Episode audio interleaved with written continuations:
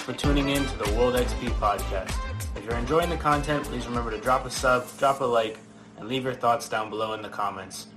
With that, we will see you guys in the podcast. Zach, welcome back. It's been forever. You bought a business and you got your own podcast studio. Look you've been making moves. How you been, bro? I've been great, Eric. It's great to hear from you. Great to connect. And yeah, been making as many moves as I can and looking forward to chatting with you and just getting things rolling again. Getting back into the podcast game. I feel like I've been away for too long. I've had a lot of people texting me asking me what's going on with that. Did I, am I continuing it or are you not continuing it? Who but, knows? It'll be, no, nah, I mean, you bought the equipment, so you have to now. Yeah. And you held me accountable too for this talk, for, you know, our conversation. You're like, hey, are you going to get on? Are we going to yeah. talk again? And I was like, okay, now I have to. Because Eric's texting me asking me if. Oh, yeah. Was no, that the deadline? Was that the deadline for you to get all your equipment in today? Yeah, yeah. Whenever you text me, I was really rushing. I was running back and forth. I was getting a lot of things done. But no, no, but yeah, I'm excited. No, it's wild how those little like triggers in life make you do think like it wasn't I had no idea that you were doing this, but like in your head, you're like, this is the like a little trigger, and this is the deadline you set for yourself, and you did it. Yeah. So good job. It's also wild what the internet can do. Like we never would have met each other or still been connected if not for the internet. So yeah, yeah, crazy. Yeah, props to the internet. Whoever whoever created it. Props DARPA. to you guys. DARPA. well, it might be. It was it was them. That's a fact actually. Really? Yeah. Wow. It was called uh I'm gonna get the name wrong, but they created it back for like military communications back in like the 80s, I think. And then by the time it went public, like the dot com boom in the like 90s, it, it had already been in use in small segments by the military for like 10 years. Wow. So yeah. what does DARPA stand for again? What's the acronym? Defense Advanced Research Projects Agency. Wow. So imagine what's going to come out in like 20 years from now. They're yeah. working on that they've been using for the last five years. that They well, that's that's the goal. The that's, that's their mission statement is to look for weapon systems 25 years into the future. So the stealth um, the stealth fighter that got um, that they made his made his debut in Persian Gulf, the F-117. That fighter had been in development for like 25 years before they brought it out. So, and it was new technology in, in 91 when it made its debut, but we had already had the tech for like 15 years. Wow. Which is nutty if you think about it. Which also is why some of the UFO stuff is like, let me preface this. That I think that there is a 0.0000001% chance that we are the only intelligent life out like in the in the galaxy. Like there's no way there's not something Agreed. else. Agreed. However, aside from you know the Tic Tac thing with David Fravor, in 2004. Yeah. So aside from that, I don't, and I haven't done the research, but some of the like unmanned stuff that we're building, like um, there was just a full-on unmanned ship that's being tested by the Navy and somebody else. No crew, not one person on the ship, but it's like a whole ass ship. That's wild. So it has some sort of AI that senses that, that runs it. Yeah, it has to like. So it's probably controlled. Mm-hmm. And so, if they are releasing that now, that's been in develop for in, in development for like 20 years. You hear people talk about like the AI problems that are existing now. It's like for them to be testing stuff at that scale now, which means they probably solved some of the problems that no one else knows about, and then that gets you to like weird stuff in the sky. Like in the 60s, people saw like the blackbird flying. Like, oh, it's so high and so fast, like has to be UFO. But it was just top secret planes from Area 51. Right, and that explains a lot of the UAP culture going around now. Yeah, it does. That are, you know, people are talking about that they see and now even I, I enjoy listening to people's stories because the it's no longer like you're no longer a crazy person if you talk about it. It's like, okay, now we have yeah. some legitimate people that have come out that are very reputable, that are very credible, that have talked openly about their experiences with things that they've seen from the sky in the sky. Yeah. like, okay, there's no doubt that this exists. Now, wh- what do you do with that information? Yeah. What, you know, where, where do you go with it? Okay, there's something in the sky that we don't know that no government wants to talk about, that no one wants to release any information. So the rest of us are just kind of, you know, sitting around. Well, no one's claimed it either. That's the thing. Like there's videos of us, Chinese, Russians, like a few others shooting at these things and nobody's claimed it. So if we're all shooting at each other, but nobody's claiming like that doesn't make any sense. So there's definitely something out there. I just don't Unless know. Somehow they're tied together and they're like, okay, we're going to shoot at it. You guys shoot at it. We'll act like nobody knows. And but no the shot. reality of that is like not zero. No, sh- there's no shot. Like no, there's no, there's no way. I I would, you know Let's what? I'm not gonna say I'm not gonna say there's no way, um, but I would put a lot of money on that's not the case. We can't even work together to find a solution about Ukraine. I think we're gonna come up with some like whole tag team thing to shoot at some random thing in the air just to trick everybody? Like, no, like that, that's so far down the rabbit hole of conspiracy. That's like past Alex Jones level. Yeah. I wonder if saying that is going to get this like taken down. I mean, like Maybe. why not? Uh, we're we're basically shooting for the stars today. We're talking about Tate, Alex Jones, UFOs. I mean, we might as well just go for it, right? Like go. Yeah, we'll see. We'll see what the most egregious thing we can say is mm-hmm. before we get taken down. Most controversial topics we can talk about without get uh, before we get canceled. January sixth. No, I'm just just drop them. just say all of all of the buzzwords. Insurrection, January 6th, COVID, Alex Jones, ivermectin. All, uh, all, all, the words that I've never heard of before the last year. Yeah. Andrew Tate. What else? Uh, I don't know. I'll run out of stuff. Apparently no, you can say, apparently know. you can say ivermectin again. Well, that's know. nice. I mean, I'm glad that the tyrants have told us what we can and can't say, and now it's approved by the you know the leaders, the yeah. well, kings of the world. COVID's over. Did you hear? It's now monkeypox. So ivermectin doesn't matter anymore. oh These are jokes, people. These are jokes. Do not take this seriously. Nothing I say is serious. Disclaimer. I, I feel like I have to do that. Do I have to do that? You don't have. I, to. I did. Oh, I did it. I did it anyway, so it's fine. Because it's part. There. My dad always likes to say, in every joke, there's partial truth. Yeah. It funny. It does. That's the whole point. Like, right. There's a truth in it that people are like, ooh, that's actually a really good point, but he framed it in a way that I can laugh at it. Yeah, hundred percent.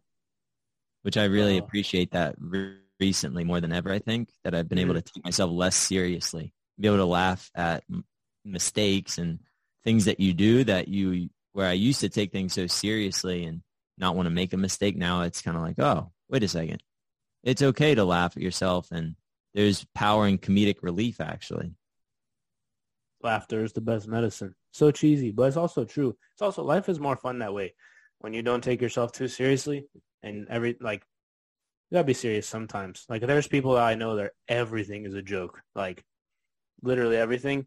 And those people are fun until you actually need them to be serious about something, and then it's like, bro, come on. But no, generally, like it's so much more fun that way to. I don't know, just like make light of the situation. Like, for example, Andrew Tate. he was on this podcast called, um, for those listening, he's on this podcast called Your Mom's House. Did you listen to the 10 minutes? Yeah. When you hear the guys in the back laughing, that is how what he's saying should be taken as a joke. Yes. Because it's funny.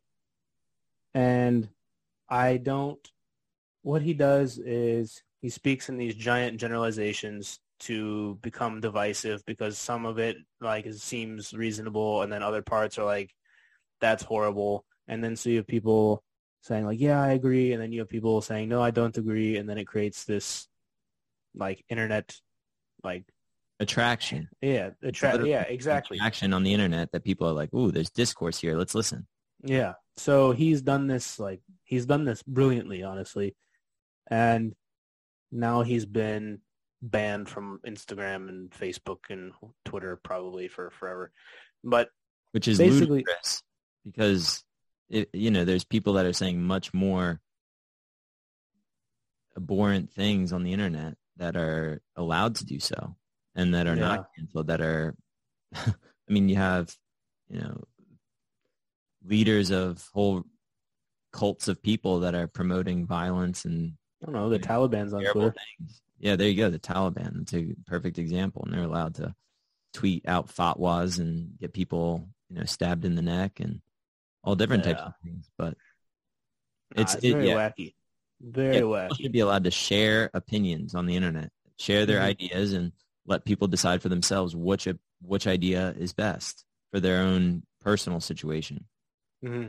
Shouldn't yeah remove someone just because you think that they're just because they disagree with something you think. Yeah, it's a bit weird. It's almost like what happened is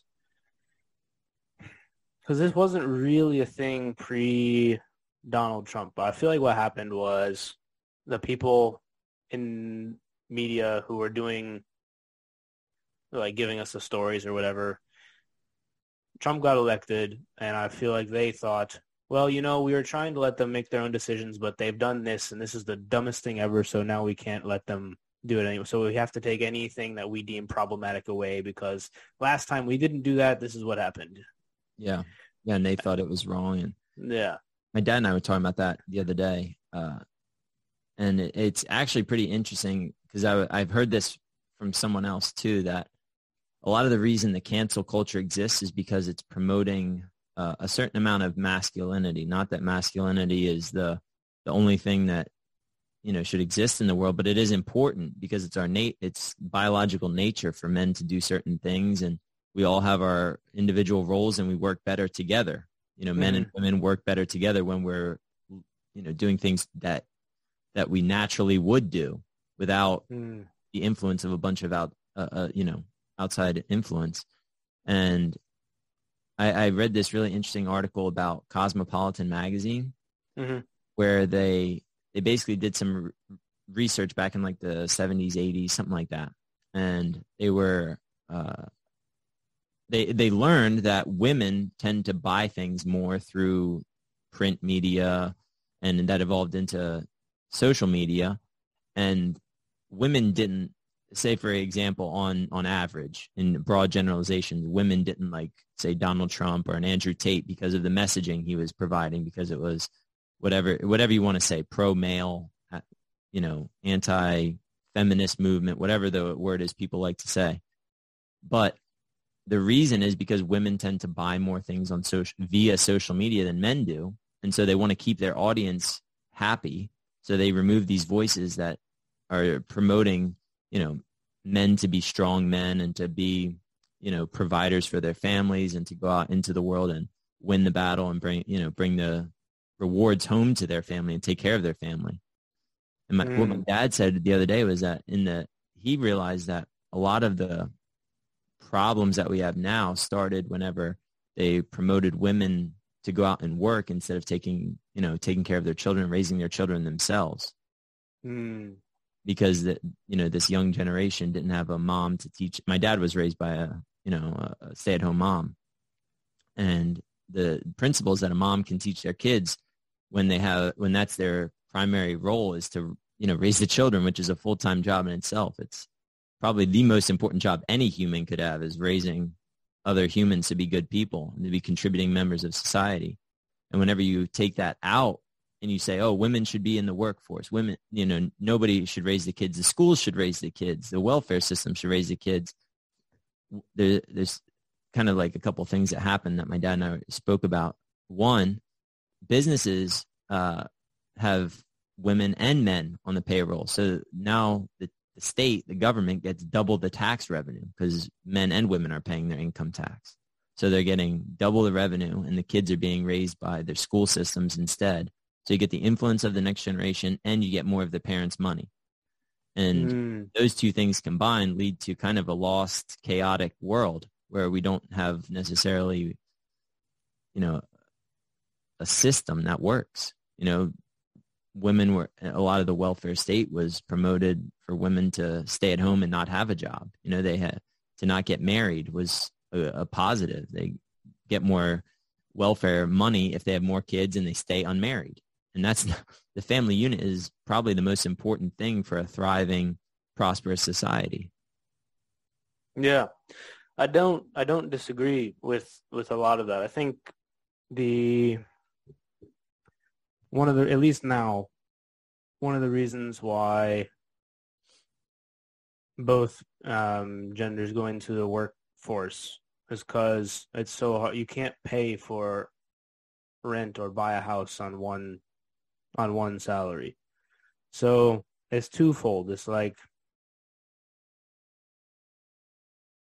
financially, it's not even, it's not really feasible, at least where I live. And then it's true. It's the been... other thing, uh, I was going to say something else. Oh yeah, the natural like roles. I think I I don't I don't disagree to to a point, but there's also there's also like the there's there's two things that go along with it in my head, right? There's the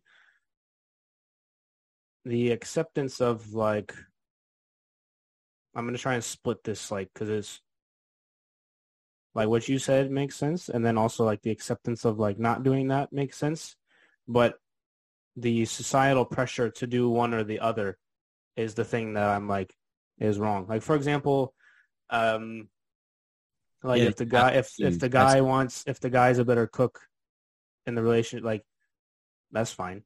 Like it, just because traditionally women have have done cooking doesn't mean that that can't like you can trade off a lot of the roles, right? Where where I would say mm, traditionally in terms of raising children, the like the right there's always like the overarching generalization of moms tend to impart these traits when they're raising children and and fathers tend to impart like these other traits and i was listening to a uh, what was the guy's name was a child uh, development psychologist. He was on Jordan Peterson's podcast, and I listened. I listened to it like a year ago, and he had a whole spiel about like the different roles that they play.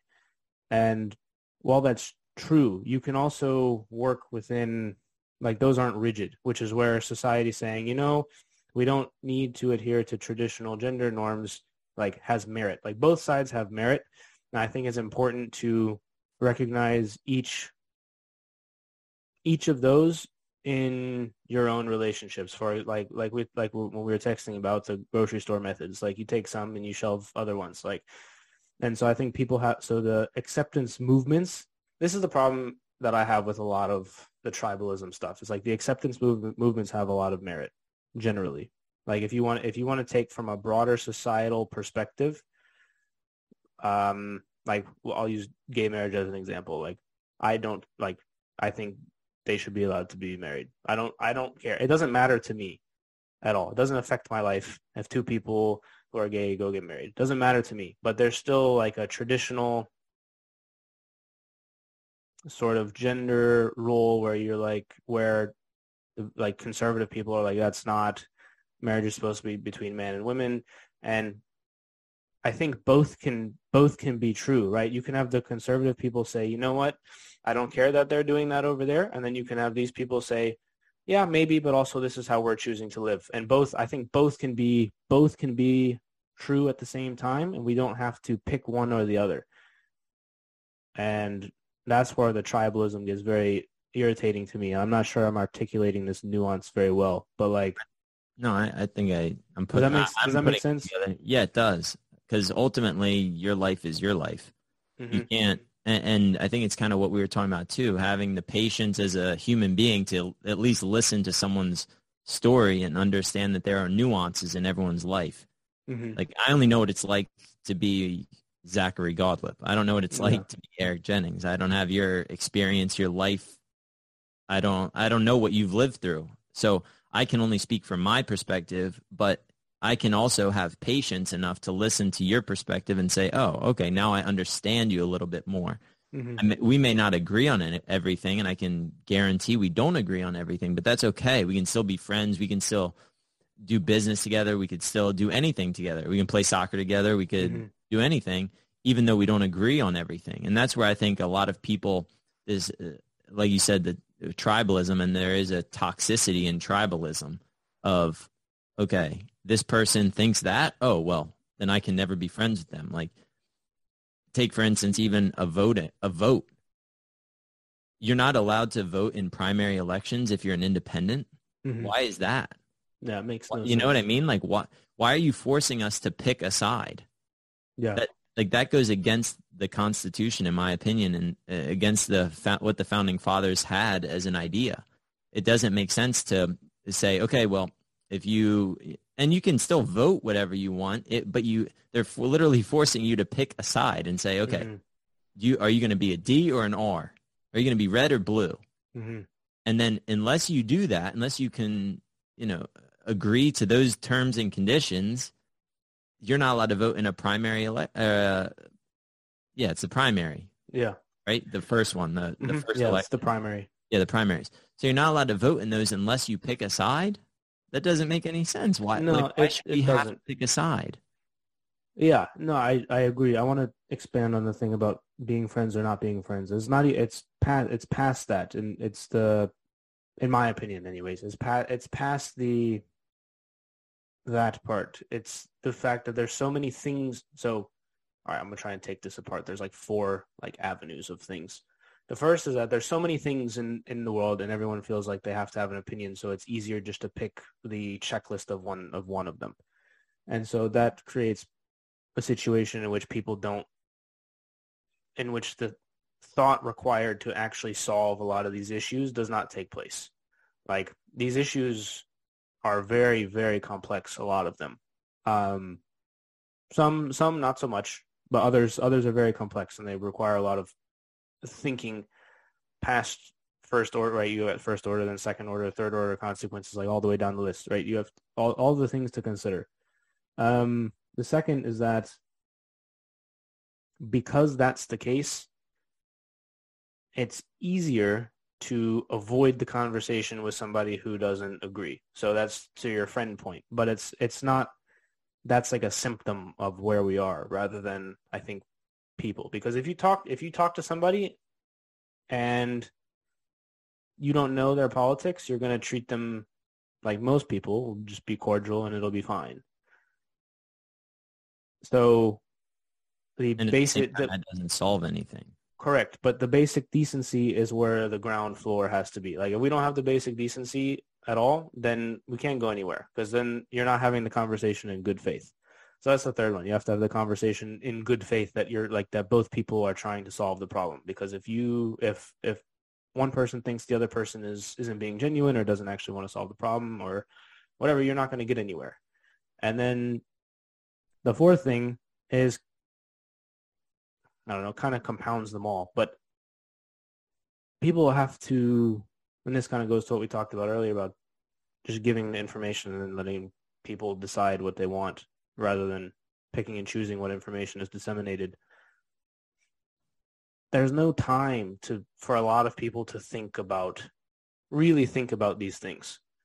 And so that cycles back to the first one, the checklist problem because they don't have the time to think about the things, it's just easier to like be informed and have like a semi opinion based on what some guy said on something.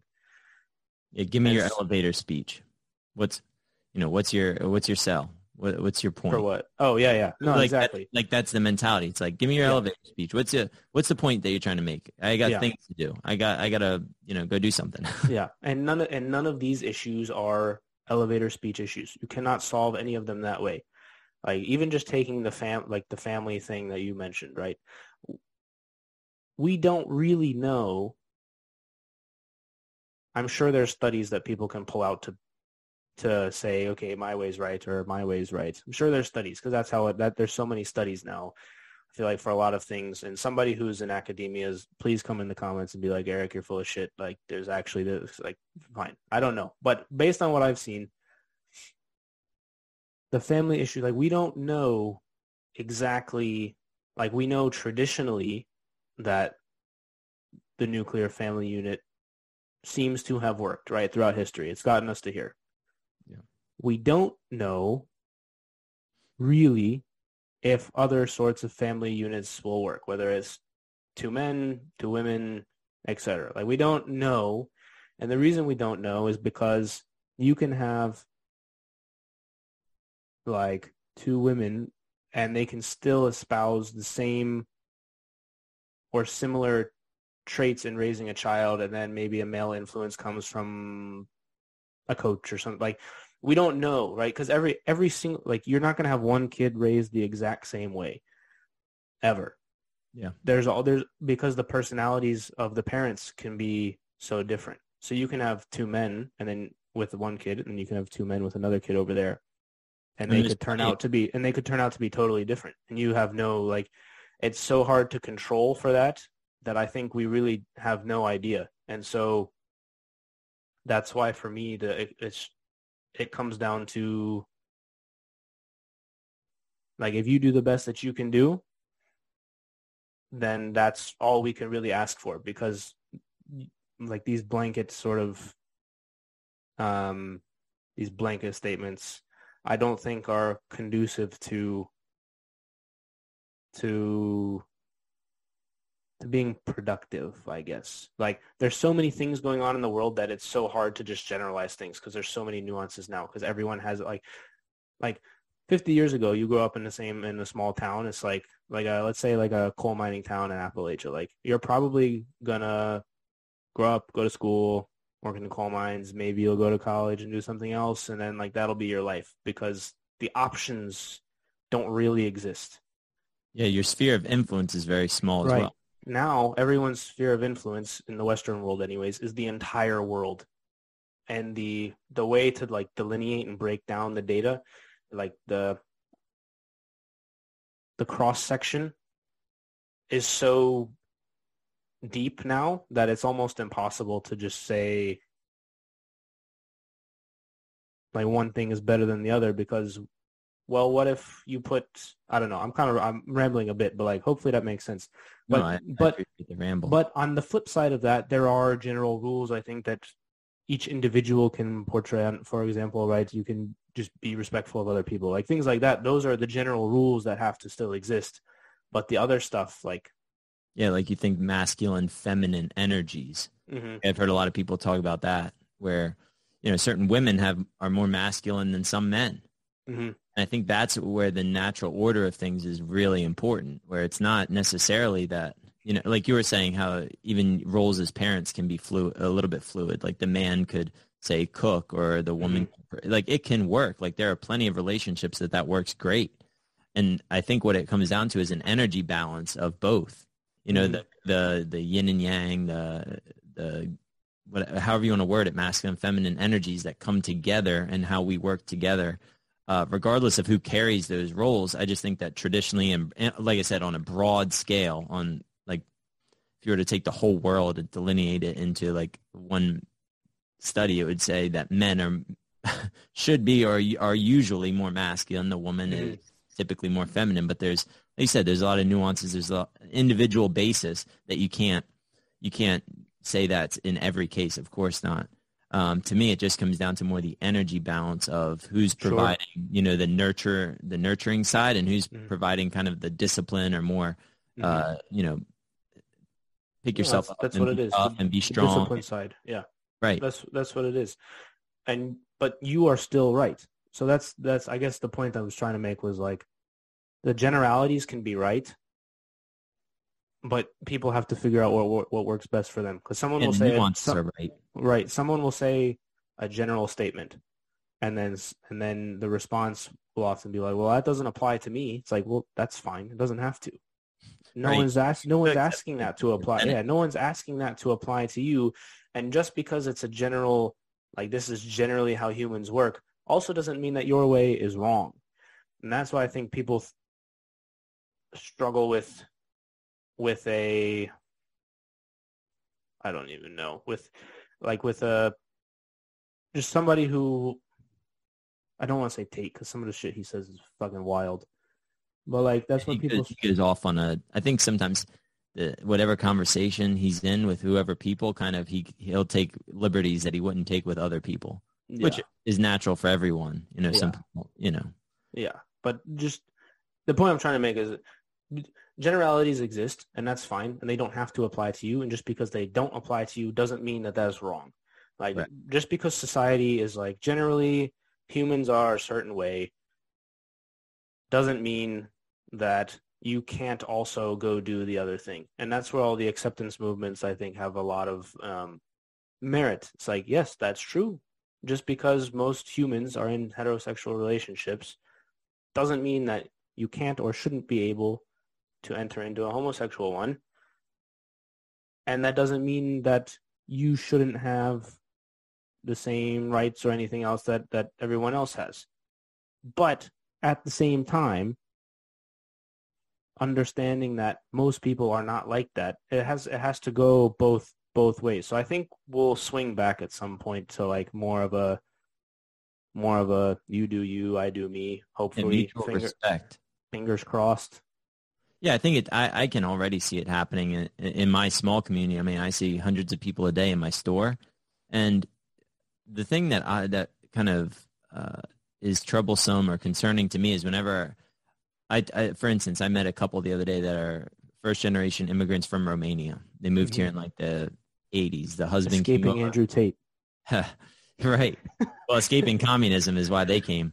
Oh, yeah, uh, that makes more sense. They left. Yeah, I don't even know if Tate was born when they came here.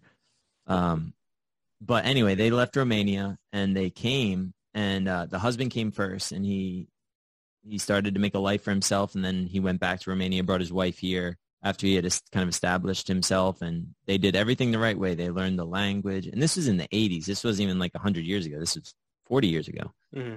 And uh, what's really interesting to me is that they, I was, I was chatting with them and I was like, so what do you, what do you think about our culture as Americans right now? And they were like, well, it's scary because it reminds us a lot of what we started to see in, in our country back in the 80s. You know, whenever people go out into public, and they check their shoulder before they say something that they really believe in. You know, they look over and see, see who's who's around, who's listening.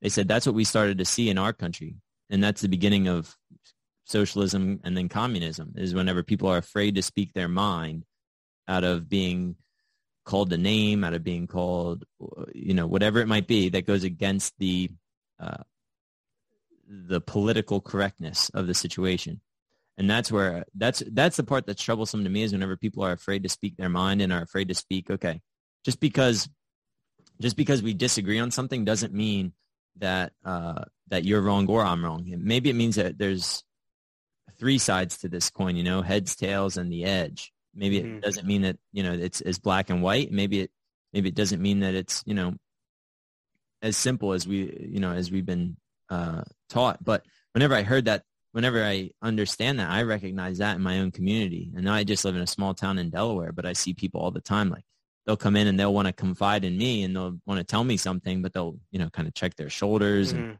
see who's listening. Can I speak freely here? And I try to make everyone feel welcome and, you know, warm whenever they come in. And I, because I, I enjoy people. I appreciate humanity. I like listening to people's stories, where they come from, what their experiences are like. And it, uh, but I feel a, a, really, I feel that there's a movement going on with probably I'd say like the 80% of people where it's like, yeah, we just have to get back on our, uh, get back to our own lives and living harmoniously, not being at each other's throats because that's not sustainable. We can't have a community that's thriving because we do rely on each other. That doesn't mean socialism. That means we help each other out of free will. It doesn't mean that, you know, if, if a guy's, uh, we and and part of caring for each other is being honest you know if someone's being lazy with their life and not productive you should go and you should say hey you probably need to start working you probably need to start doing something for yourself in order to cure your own disorder you know that that doesn't mean giving them a bunch of free stuff because that doesn't work it doesn't work to give someone something for nothing mm. and say, oh, well, we're just going to give this to you because that it doesn't teach them the lesson that comes with earning. Earning something is much more valuable than just being given it. You know, whenever you learn the value, like training even for soccer, it's a simple, silly example, but if you if you're just natural at something and it just comes very easily, you don't appreciate even the art form until you really start to develop it, until you start to fail and work through that and then finally succeed and make improvements and see yourself improving, you don't appreciate the the skill it takes to do certain things and the what hard work feels like and what it feels like to go through pain and discomfort and and then ultimately get the reward on the back end of it. but that's part of taking care of each other in a community is telling that message to someone that you see that's sad or depressed or whatever word you want to use. It's like, hey, you know, the cure for your depression is not someone giving you something. The cure for your bad finances are not the government paying for you, you, know, your situation. It's you going out and learning, okay, we have to add value to the community. That's how we get rewarded. And mm-hmm. once again, this is a broad generalization because obviously there's as far as finances go, there's people that inherit trusts and they, they, they never have to worry about money. And then there's other people that are born into the adoption system and they, they don't have a, anything to their name. But at the end of the day, it comes down to a, a value exchange, in my opinion. You know, if you, you can improve yourself to, to the point of gaining wealth in this country, and, and I don't mean wealth financially, that wealth can mean family speaking, wealth can mean your health, your your body. But through improving, that's how you gain gain those things. You know, go out and learn and improve yourself. And I think that's where that's kind of the message that I've always appreciated is go out and improve yourself, and then you'll get a reward for that. You have to earn it. You don't. It's it's not just it's not beneficial to give people things. Yeah, I again I don't disagree. I think to, to add nuance, right? Like like you said, just generalization, but there's a certain there's like a subset of people that don't have the ability to do that. Like there's a certain point at which the army will stop taking people because they can't train them to do anything productive in the army, like like uh, based on like IQs and stuff. And that is the real problem with, in my opinion, with like. Well, but there's so so there's yes, yes and no, right? There's like then you have to determine intent and then you have to like for example is this person just being lazy or can they actually not learn anything? Like that's a thing as well. And so this is when government is not not good because you all these people need individual solutions to the situations that they're in. And to have the government just say hey we'll give you everyone $1400 it's like okay thanks but also um you just printed this out. You just printed this out of thin air, and that's not very helpful to some people. Other people, it was very helpful for. Like for me, I used it to pay for wedding stuff. Like it's like free. Like I mean, yeah, free is like here's my giant wedding cake and part of the catering bill. Done. Like that's helpful. But then other people, it goes to drugs or whatever or gambling and things like that, and that's not very helpful and then it's then it goes back to the point of everyone needs their own solution and I'm sure you've heard the saying it takes a village to raise raise somebody. That's kind of where it is, where they need the people and the support system around them to say, hey, maybe you should check into rehab or hey, maybe you should do this or that. And then a lot of those people don't have that. And then it's like, okay, well now what? Because you can't just leave them like to do what they're doing, but also whose responsibility is it to help them? And then you get into this philosophical thing of like, yeah, and then every yeah, go ahead. No, I was just gonna. The philosophical question is basically: should it be individuals or governments taking care of them? You know, should the private sector or should the public sector? And that becomes really tough to answer because I'm talking specifically about the people that cannot take care of themselves and don't have oh, a support right. system. It's like yeah. who whose responsibility is that? Are you talking about people with like mental illnesses mm-hmm. or just, all yeah. that stuff? Like yeah. they've gone down some path of addiction or some, or like they just or don't have just the ability or with autism or something right. along those Any, lines. You know, anything. That's, and that's yeah, that's a really complex issue to, to talk about. You know, that's that's a really uh,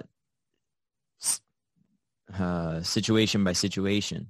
You know, exactly. where you have to you can't make broad generalizations and uh, it's tough because you do need almost like a, a, sort of infrastructure, which we do have to some degree. But Ish. like for instance, my yeah yeah exactly. for for for example, my mom is a a paraprofessional in a school, in a public school, so she deals with autistic kids, kids with learning disabilities, and just normal kids every day.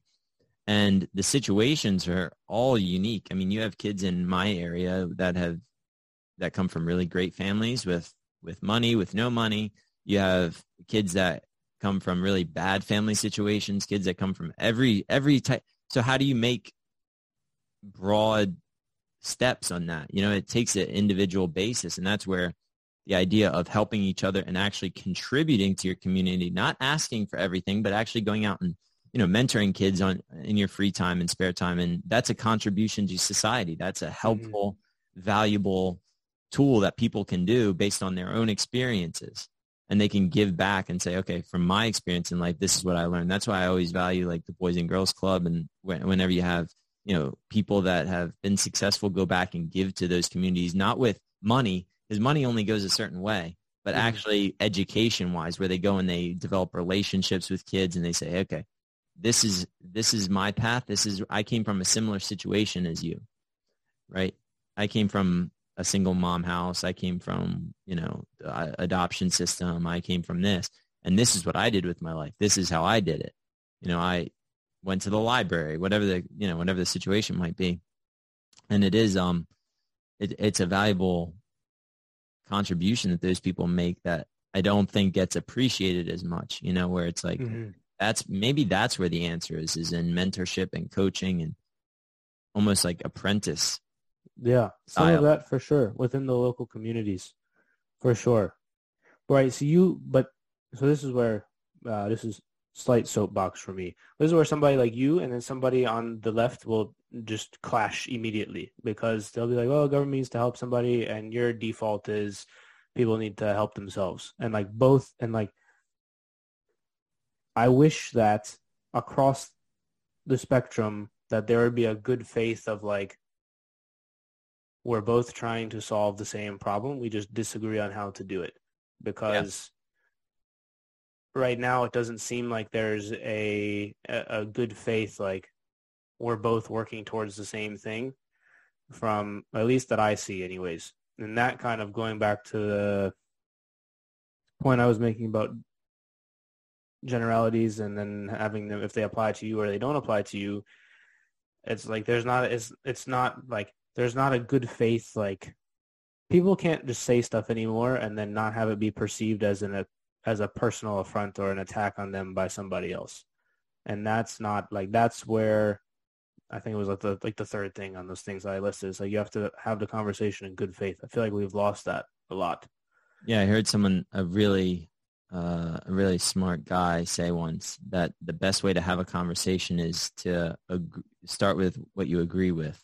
Don't don't start the conversation with disagreement. Start the conversation with, okay, let's agree just at the beginning that we're both trying to solve a B C problem. Mm-hmm. And then let's go from there on how we've come to our independent solutions. Because yeah. if you start there, at least you can have a conversation. If you yeah. start with what you disagree with, both people just get emotional and they get tied to their side and they can't, you know, they can't let go of of their of their rope, their mm-hmm. lifeline, because that's where they feel community from. That's where they feel they're a part of that tribe, and and that's that's kind of not productive. Whenever you're just so attached to a one way of thinking, and you can't listen to someone that has an alternative uh, method to get to the same solution. Yeah, no, it's not productive at all, and this is where we've been as a country for the last I don't know seven years whenever Donald Trump got roasted at the correspondents dinner and made his decision that he was that he was going to run for president, whatever that was. Well, and, and it's interesting too because I it really kind of is frustrating because I feel that there's been a lot of um, a lot of false stories that have been told over the years on every in every method of news mm-hmm. about everything. Like there's just been so many convoluting stories. And I really wish that we could get to a point where news would report strictly fact, like what happened. Like, you know, like literally like a recording of it and just say, okay, this is what happened. You guys decide for yourself. Whereas mm-hmm. now it's like everything is a, a monologue, a story that they're telling. You know, even like you have you have someone from CNN, you have someone from Fox, and what what do they do? They sit there for an hour and they tell their their story, their perspective on what happened about said issue. Yeah. And I don't think that's productive, especially when they can't, they don't start with an agreement. Yeah. Their monologues always start with, well, look at what so and so said on the other news network, and it and it's like, okay, now you're already pitting people against each other, and I get it. That's their business model is to get eyeballs and to you know kind of divide people to yeah. these sides. And I don't know. I don't think that that's. I think a lot of the world is laughing at our society right now because a lot of the world, even though they may disagree with us, they like, for instance, there are countries in Europe that the culture doesn't really disagree with each other. There's mm-hmm. kind of like said norms and even like a like we have friends from Sudan and there's a big uprising in Sudan right now against the government and the government is extremely corrupt like to the core but it's a very small group of people and the outside society 98% of the people all agree that on certain issues on certain things mm-hmm. and there's a unity but they just can't infiltrate that government because it's so they have all the guns they have all the all the military yeah. like, it's literally a force and the people are kind of rebelling against that, trying to overthrow the, you know, the 2% of people with all the, you know, military power. So it's like, I see that, like that, that's unity. They're, they have a common goal that they're all trying to work towards. Mm-hmm. And we don't, I don't know if we have that right now in America. I don't know if we have a one thing that we're all trying to get to. I, it doesn't, it just seems like there's there's that there's kind of like vague ideas of what we're going for but it's not really like a you know, uh, it just doesn't seem like there's one common goal that we can all unite as Americans to go against. If that makes yeah, sense. it does. I agree and disagree at the same time. I think if you asked a lot of people, like, if you gave them like a list of I don't know five things, like, okay, we agree that homelessness should probably some something should be done about that. Like, yeah, okay, sounds good. We agree that police should stop um, like racial profiling. Okay, yeah, we agree on we agree on that. Okay, we think probably like we shouldn't be in as many wars as we're in. Okay, yeah, we should we probably agree. Like if you go down the list, like there's probably like five to ten things that like everyone, uh, like the eighty percent in the middle, probably agree on. I think so. They just aren't saying it, and that's my that's my feeling when I think a lot of people just want to be like not necessarily left alone, but like they're like, okay, can I just live my life and not care about this thing? Like, who cares if those two people get married? Like, I feel like a lot of people are in that sort of realm of things. And, yeah. And no, I, to, I, I agree. Yeah, and to your point about different countries in Europe, with their cultures, like, well, they're smaller and they have very homogeneous populations, which I was going to get to a, a point later where I think if we, the more states' rights or like the more things are delegated out to the local level would be best because they understand what their local communities needs. We can get into that a bit later. But then the third point I was going to, with the media stuff, you know, CNN fired Brian Stelter and Don Lemon's on the chopping, top, chopping block and like they let a bunch of other people go as well. So it seems like they're trying to, to get back to interesting. Trying to get back to that. And then do you know who Alex Berenson is? I've heard the name. I'm not familiar with any. So he was banned off Twitter. I don't know, a year and a half ago or so for some like COVID tweets. But what came out was so he sued them because he didn't do because he had had correspondence with somebody on Twitter that was saying that they didn't think that he was doing anything like bad. Then it came out that the White House basically asked them to ban him. Um, mm. and so he sued Twitter and settled, and now he's going to go after the Biden administration, and there's like one or two guys in particular within that that he's going to sue. And I think the media, like to your point about the media, I think like the rise of like him winning and then the rise of like Substack. You know Substack is? Mm-hmm.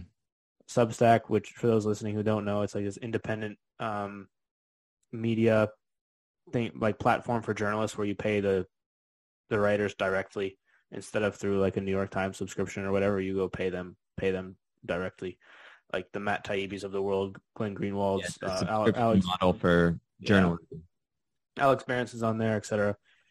And it's working. And so I think um, more and more people like are going to these forms these forms of media, at least the ones that want to stay like the ones that are actively trying to stay that aren't just doing the checklist like okay this is what this site says.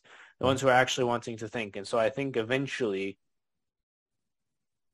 the numbers will get big enough that it will prevail hopefully fingers crossed. Like i don't because people i i don't know.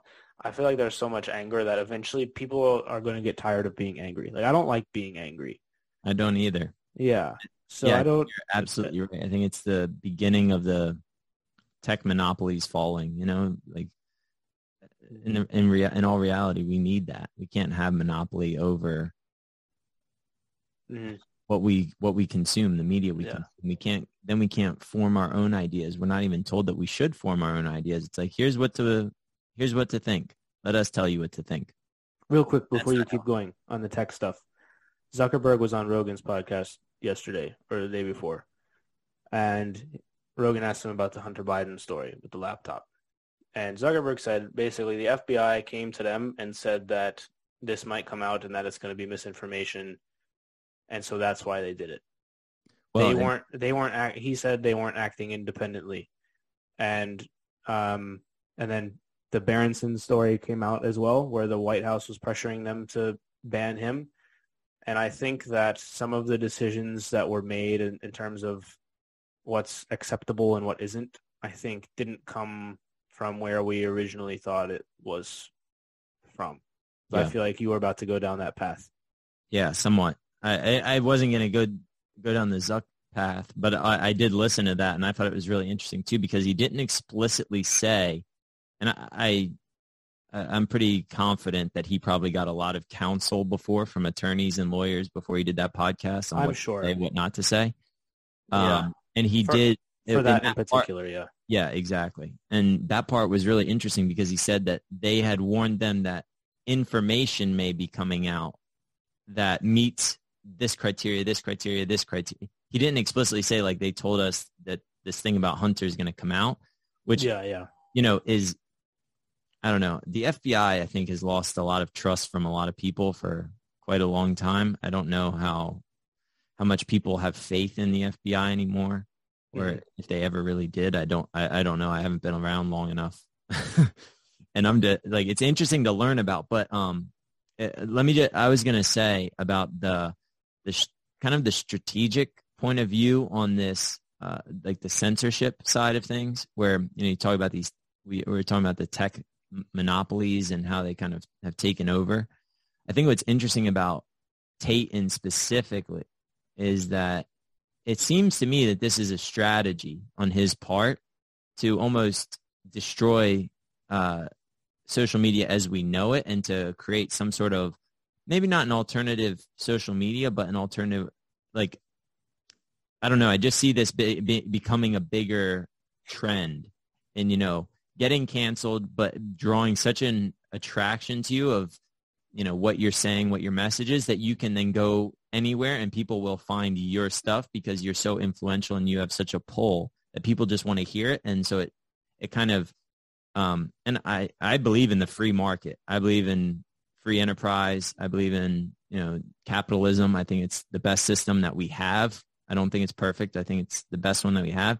And ultimately the market will speak and tell uh, tell these media platforms, hey, we we approve of what you're doing or we don't approve. And that's kind of the more optimistic route of, you know, I think that this will eventually we're going through a weird period of time right now. And I think long term we're going to be okay. Like we're time will go go on.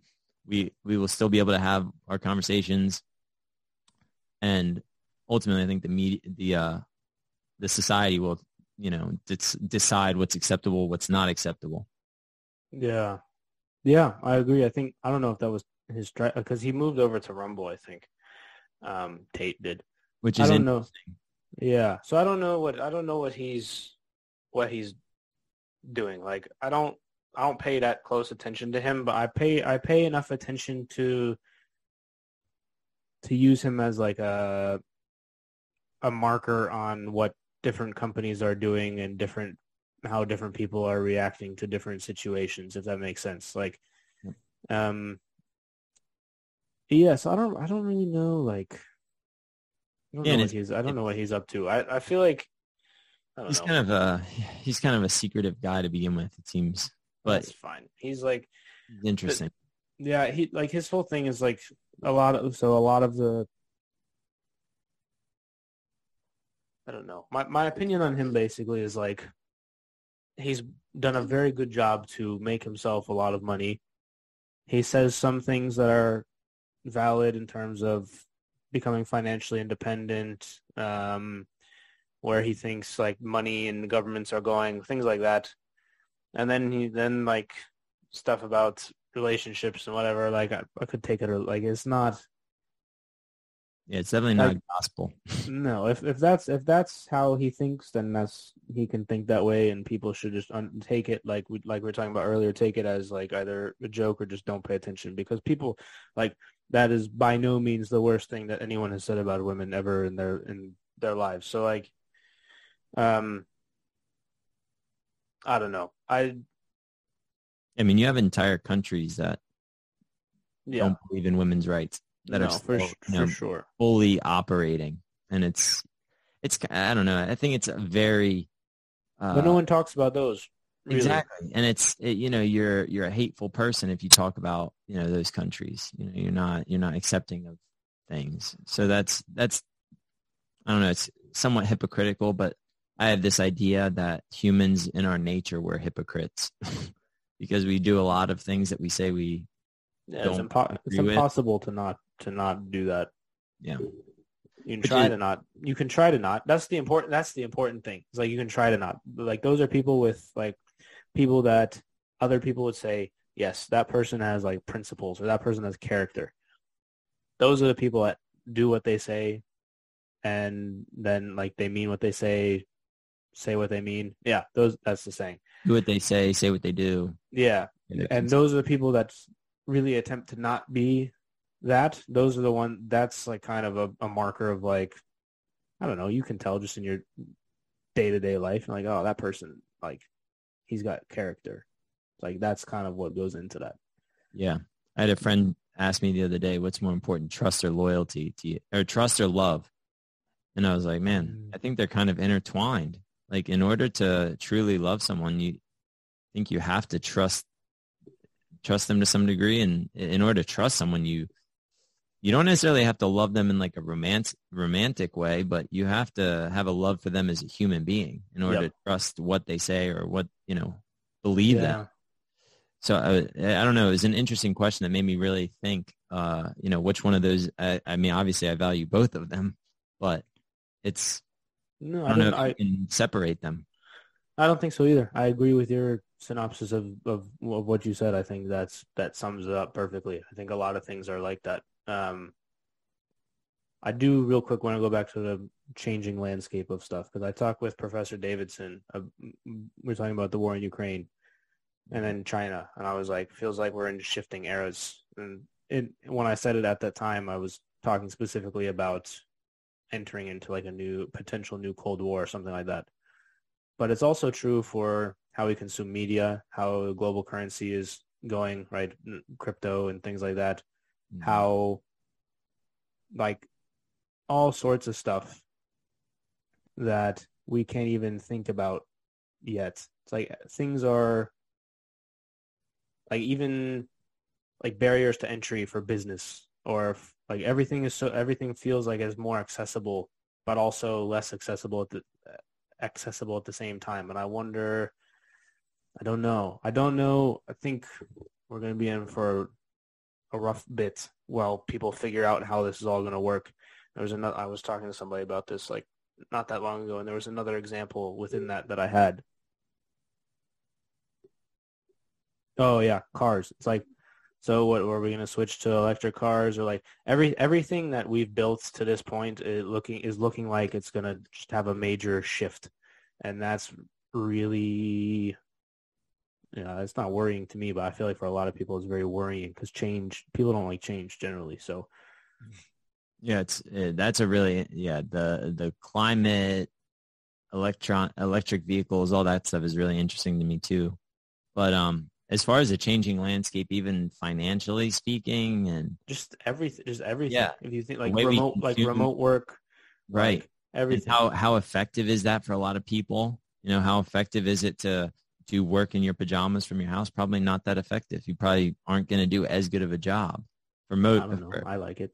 I mean, you like it, yeah, but are you as good as if you go into you know an office and that type? That's what I mean. Is like, uh, and companies look at production. Like mm-hmm. employees don't look at production. They, you know, most employees don't really. They show up, they do the they do the bare minimum, and expect the maximum, and that's kind of how it rolls. But as far as and and this is kind of a new perspective for me with traditional business is looking at it like, okay, if we didn't produce the same numbers this month and we're not doing as well, we have to change something. And I could imagine that on a big scale, if you have people that are, you know, shooting TikToks while they're doing meetings or whatever it is that people do from home, um, you're not going to want to keep those people. And you see that with Tesla and Facebook and or Meta, whatever the company's mm-hmm. called now. They've done this. They've laid people off, a lot of people off. They've you know fired people that weren't producing, and I think that's a telltale sign that that doesn't that doesn't work for a lot of companies. It, what works is being productive. However, you know, some people it works great. Some people they need their space. They do better work, you know, from home or because they can have time. They're not distracted by phone calls or they don't have the commute. Workers. Yeah, they don't have the commute. That's a whole nother. Yeah, um, I think I do think it's interesting talking about like currencies because you know our our government the last three or four years has created more money than they they have in the past however many 40 years whatever it is more than i thought it was ever i thought they had printed more in the last i thought they yeah maybe i ever. don't remember it was like they've printed more in the last three to four years than ever or something something crazy like that yeah some and and whenever you produce something out of thin air and you make it rain uh, that all loses value and you know a lot of people all that does on a on a business for example because everything that you buy comes from someone's business every mm-hmm. every product every service is commerce is the backbone of the economy so you can't have a you can and whenever you produce money it lowers the value of the currency. This is very simple supply and demand. Mm-hmm. And that's going to just raise the price of everything. It doesn't change the scale, but people's buying power is less. So they yeah. can't buy assets that gain value because those things are way more. And the only people that can afford them are people that already own them in a lot of cases. You know, like homes, like a lot of people aren't going to be able to afford homes the next couple of years because well, they're all owned. Mm-hmm. They're all mm-hmm. owned by big corporations. Like a lot of homes are owned by these um, uh, real estate companies as opposed to individuals. Yeah, and that's not that's not healthy for you know for independent families to grow mm-hmm. and to you know a lot of people the the biggest the largest amount of money they ever spend is on their house and if you if you can't even buy a house to to own yourself if you just have to rent your whole life i mean there's a lot of different ideas behind that. You know people care more more about financial um i guess you could say independence being financially independent than they do buying a home per se. Like they could travel or spend that money in other ways and just live you know rent. They don't really care. Mm-hmm. but as far as from a just creating success for yourself in general it's much harder. Like you have access to a lot more information, but the because that that side of the funnel has made become so much bigger, there's uh the people that already own those things kind of are like, yeah, I'm going to make this more and more and more expensive because so many people have access to to look at. You know, just take like artwork for example. Like I've been looking at artwork and collectible cards just as investments, mm-hmm. and it's very interesting because now it's very a lot harder to to even buy these things. There's a lot more access. You can look at a lot more, but the prices go up because people are like, well, now that there's this much more demand because the market has opened, there's a, there's a limited supply. How much can I charge for it? How much, you know, I, I they can charge whatever they want and people will, someone will either buy it or they'll just re- retain the value that they already own. So it's, I don't know, whenever you create money and give it to people that don't earn it, I don't necessarily think that's a sustainable thing long term. It might feel good in the temporary, but that money always flows up because people that have yeah. money, the reason they, the people that, most people that have, I saw statistics that 60 to 70% of millionaires in America are, are, are first generation money. They've made their money themselves. They did not inherit anything. And to me, what that says is financial literacy. Those people are financially financially literate. Mm-hmm. And if you if you're born poor, that's not your fault. But if you stay poor in America, I think that is your fault because there's so many mm-hmm. resources that you can go out and at least learn how to start. Like you don't have to stay at work. Like I worked beach um putting beach umbrellas in in Rehoboth. Mm-hmm. I worked at restaurants. I worked at outlet centers. I've worked. I've done everything. I've run summer camps. I've done so many different jobs, making below minimum wage, working only for tips, doing that kind of thing. Uh, but those are all learning experiences. You don't stay there for the rest of your life unless you, you know, you want to. I mean, you know, if I don't know, I feel that if you stay where you're at, that's your that's that's your fault in America. Mm. There's opportunity to at least build your skills and do better than what you're where you're currently at if you put forth effort. Yeah, for sure. In some countries, that doesn't exist. Like whenever I le- lived in Germany, people were told at 16 what they're going to do the rest of their life, and it's just culturally accepted that that's what you do. If you work at the BMW factory, that's what you're going to do. If you're going to be a teacher, that's that's what you do. And they give you a, a kind of like an exit exam when you're like reaching the end of high school. And it's like, okay, this is what we approved you for. This is going to be your job. You're going to be a baker at the, at you know, yeah, at the deli or whatever. So it's so organized. The Germans machine. Yeah. All right, Zach. It's been like an hour and a half. Dang, really? Yeah. Got on here a little after one. It's two thirty. Um, you want to talk about soccer at all? Oh yeah, let's touch on soccer real quick because the Liverpool the Liverpool results came in. Uh, they beat Bournemouth 9-0. Um, Painful. City were down 2-0 Crystal Palace. Haaland scored a hat trick, and then I think Gundogan or Bernardo Silva scored, so they won 4-2. Yeah, soccer's looking weird, man. The the the landscape is I don't know. United as well. Who knows? What do you th- what What are your thoughts on the opening couple games in the in the prem the Premier League? I I haven't watched any. You haven't watched no. any. No, I mean, do you even like soccer? Uh, so that's a complicated question. I don't like the industry of soccer in a lot of ways, but it is Fair what enough. it is. I'm sure you can understand that perspective. Yes, too. very much so.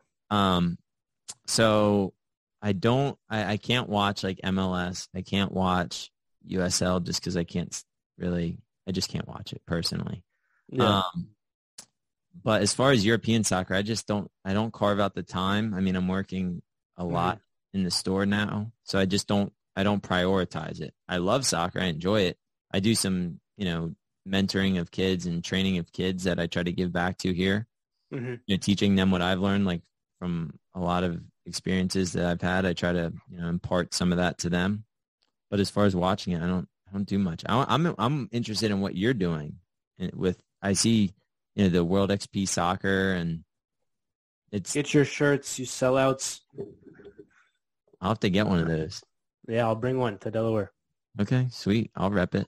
Remind what, me. What's the sign? What, what's the one on this one? Right? Yeah, what's that? Um, that's Tribal Beast Fitness. So that's the my assistant coach in high school. He's heavily involved in MMA, and he's got his own brand for like MMA training and stuff. And he sponsors fighters and and all sorts. But he loves soccer, and he wants to get back into the soccer. So he helped me out. Um, with some made it very easy to get like all the all the shirts that I've got. Um, and so he put his logo on and I put I put mine on it. Very simple. It's good stuff. Yeah. How do you find uh, creating content for so- the soccer content? How do you find it? Is it um productive for you? Do you feel like a good return on it?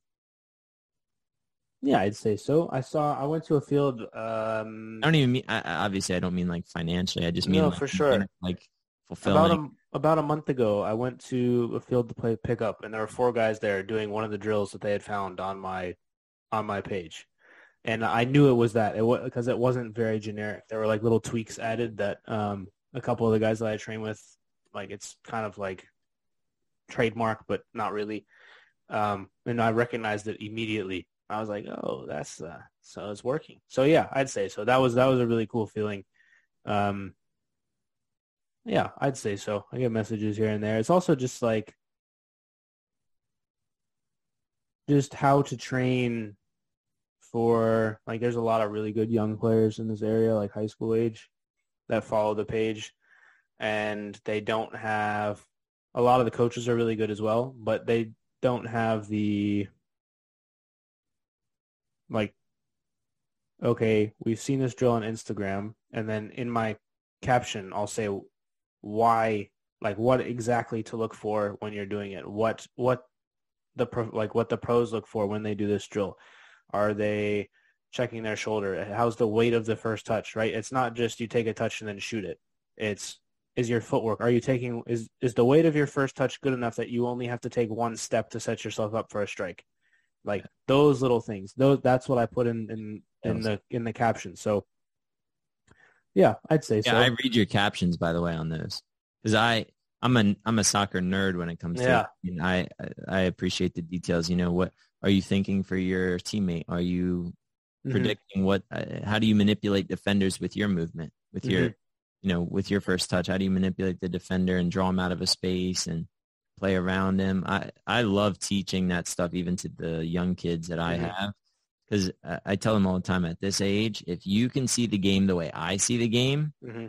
you're good. You're you're 15 years ahead of anyone else that you're playing against. Like yeah. that's the reality. Like, and if you can teach that young enough and for them to see the game strategically and simply, really, because it is a very simple game once you understand mm-hmm. it. Mm-hmm. And like what you're doing, like the, with complexity comes simpleness. Yeah. You know, like when you understand the complexities of it, the mm-hmm. game becomes simple. Yeah. And I think that's what you do really well at explaining is the complexity, but keeping keeping the overall goal very simple. Yeah.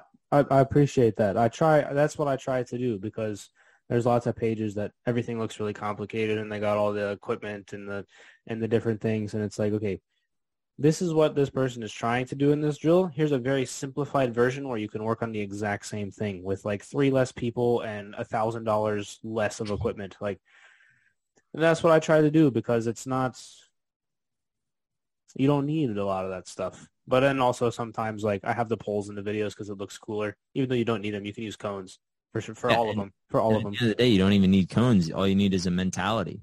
You yeah, and markers and, and just like to be realistic. Yeah, you just put shoes on the ground. It doesn't even matter.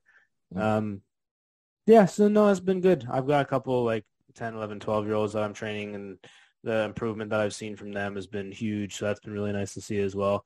Yeah, it's good all the way around, man. It's, um, yeah, I can't complain. It's given me another outlet, right? Like when you talk about working from home and the commute, like not having the commute gives me the time to put into other things and still be able to perform at, at my job is, and I told uh, my old boss, I was like, you, if I'm working from home, you'll get a happier version of me and therefore more productive because if I'm happier and want to do the work, then I'll do it rather than if I'm like, oh, I can't believe I had to drive an hour because so-and-so can't drive and there's an, like, and you just sit there and you hate yourself. It's like, is then then it's not productive either. So, um, so yeah, I would say it's good. I like it. I like doing it.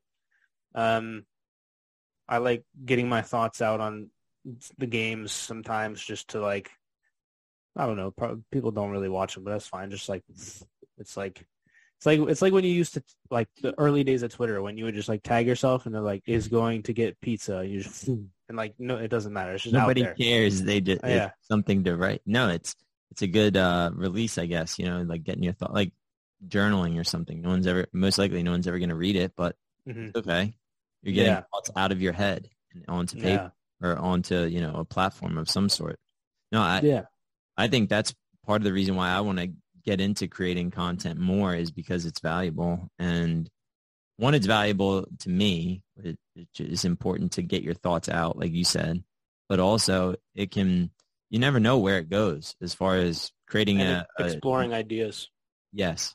Yes. Exploring other people's perspectives and getting to chat with interesting guys like yourself. It's, it's valuable to me. And I think a lot of people like this was part of the motivation too behind the, my podcast was I, I had found a journal from my grandfather and it was, he worked in a coal. It's funny whenever you were saying Appalachia earlier, like the coal mine, that was my grandfather, literally Western Pennsylvania, uh, grew up in the same house for 80 years, uh, worked in a coal mine.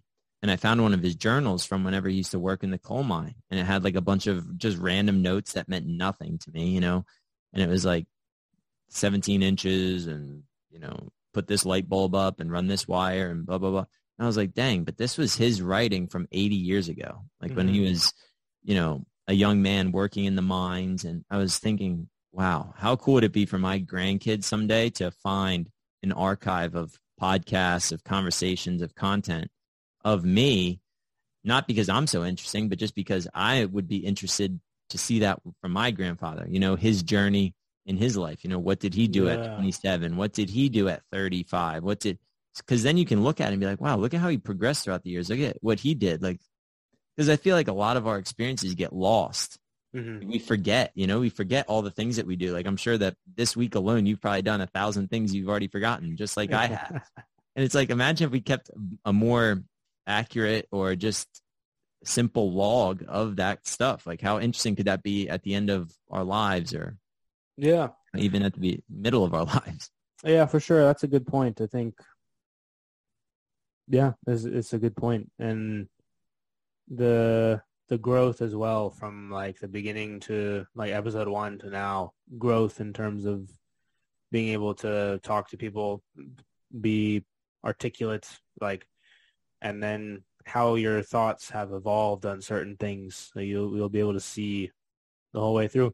Yeah, that's a good point for sure. But yeah, content creation is really cool, man. It's a it's a grind for sure. It's a grind, 100%. Like that sometimes like I don't know value for time like on the surface is like nah. But if you like if you enjoy doing it then then you should do it because it's another we need more thoughts that aren't yelling in the world. So if you want to provide your thoughts that aren't yelling into the world i think that would be a net positive. So yeah definitely. That's a good point. That's a good way to word it. All right. Let's wrap this up.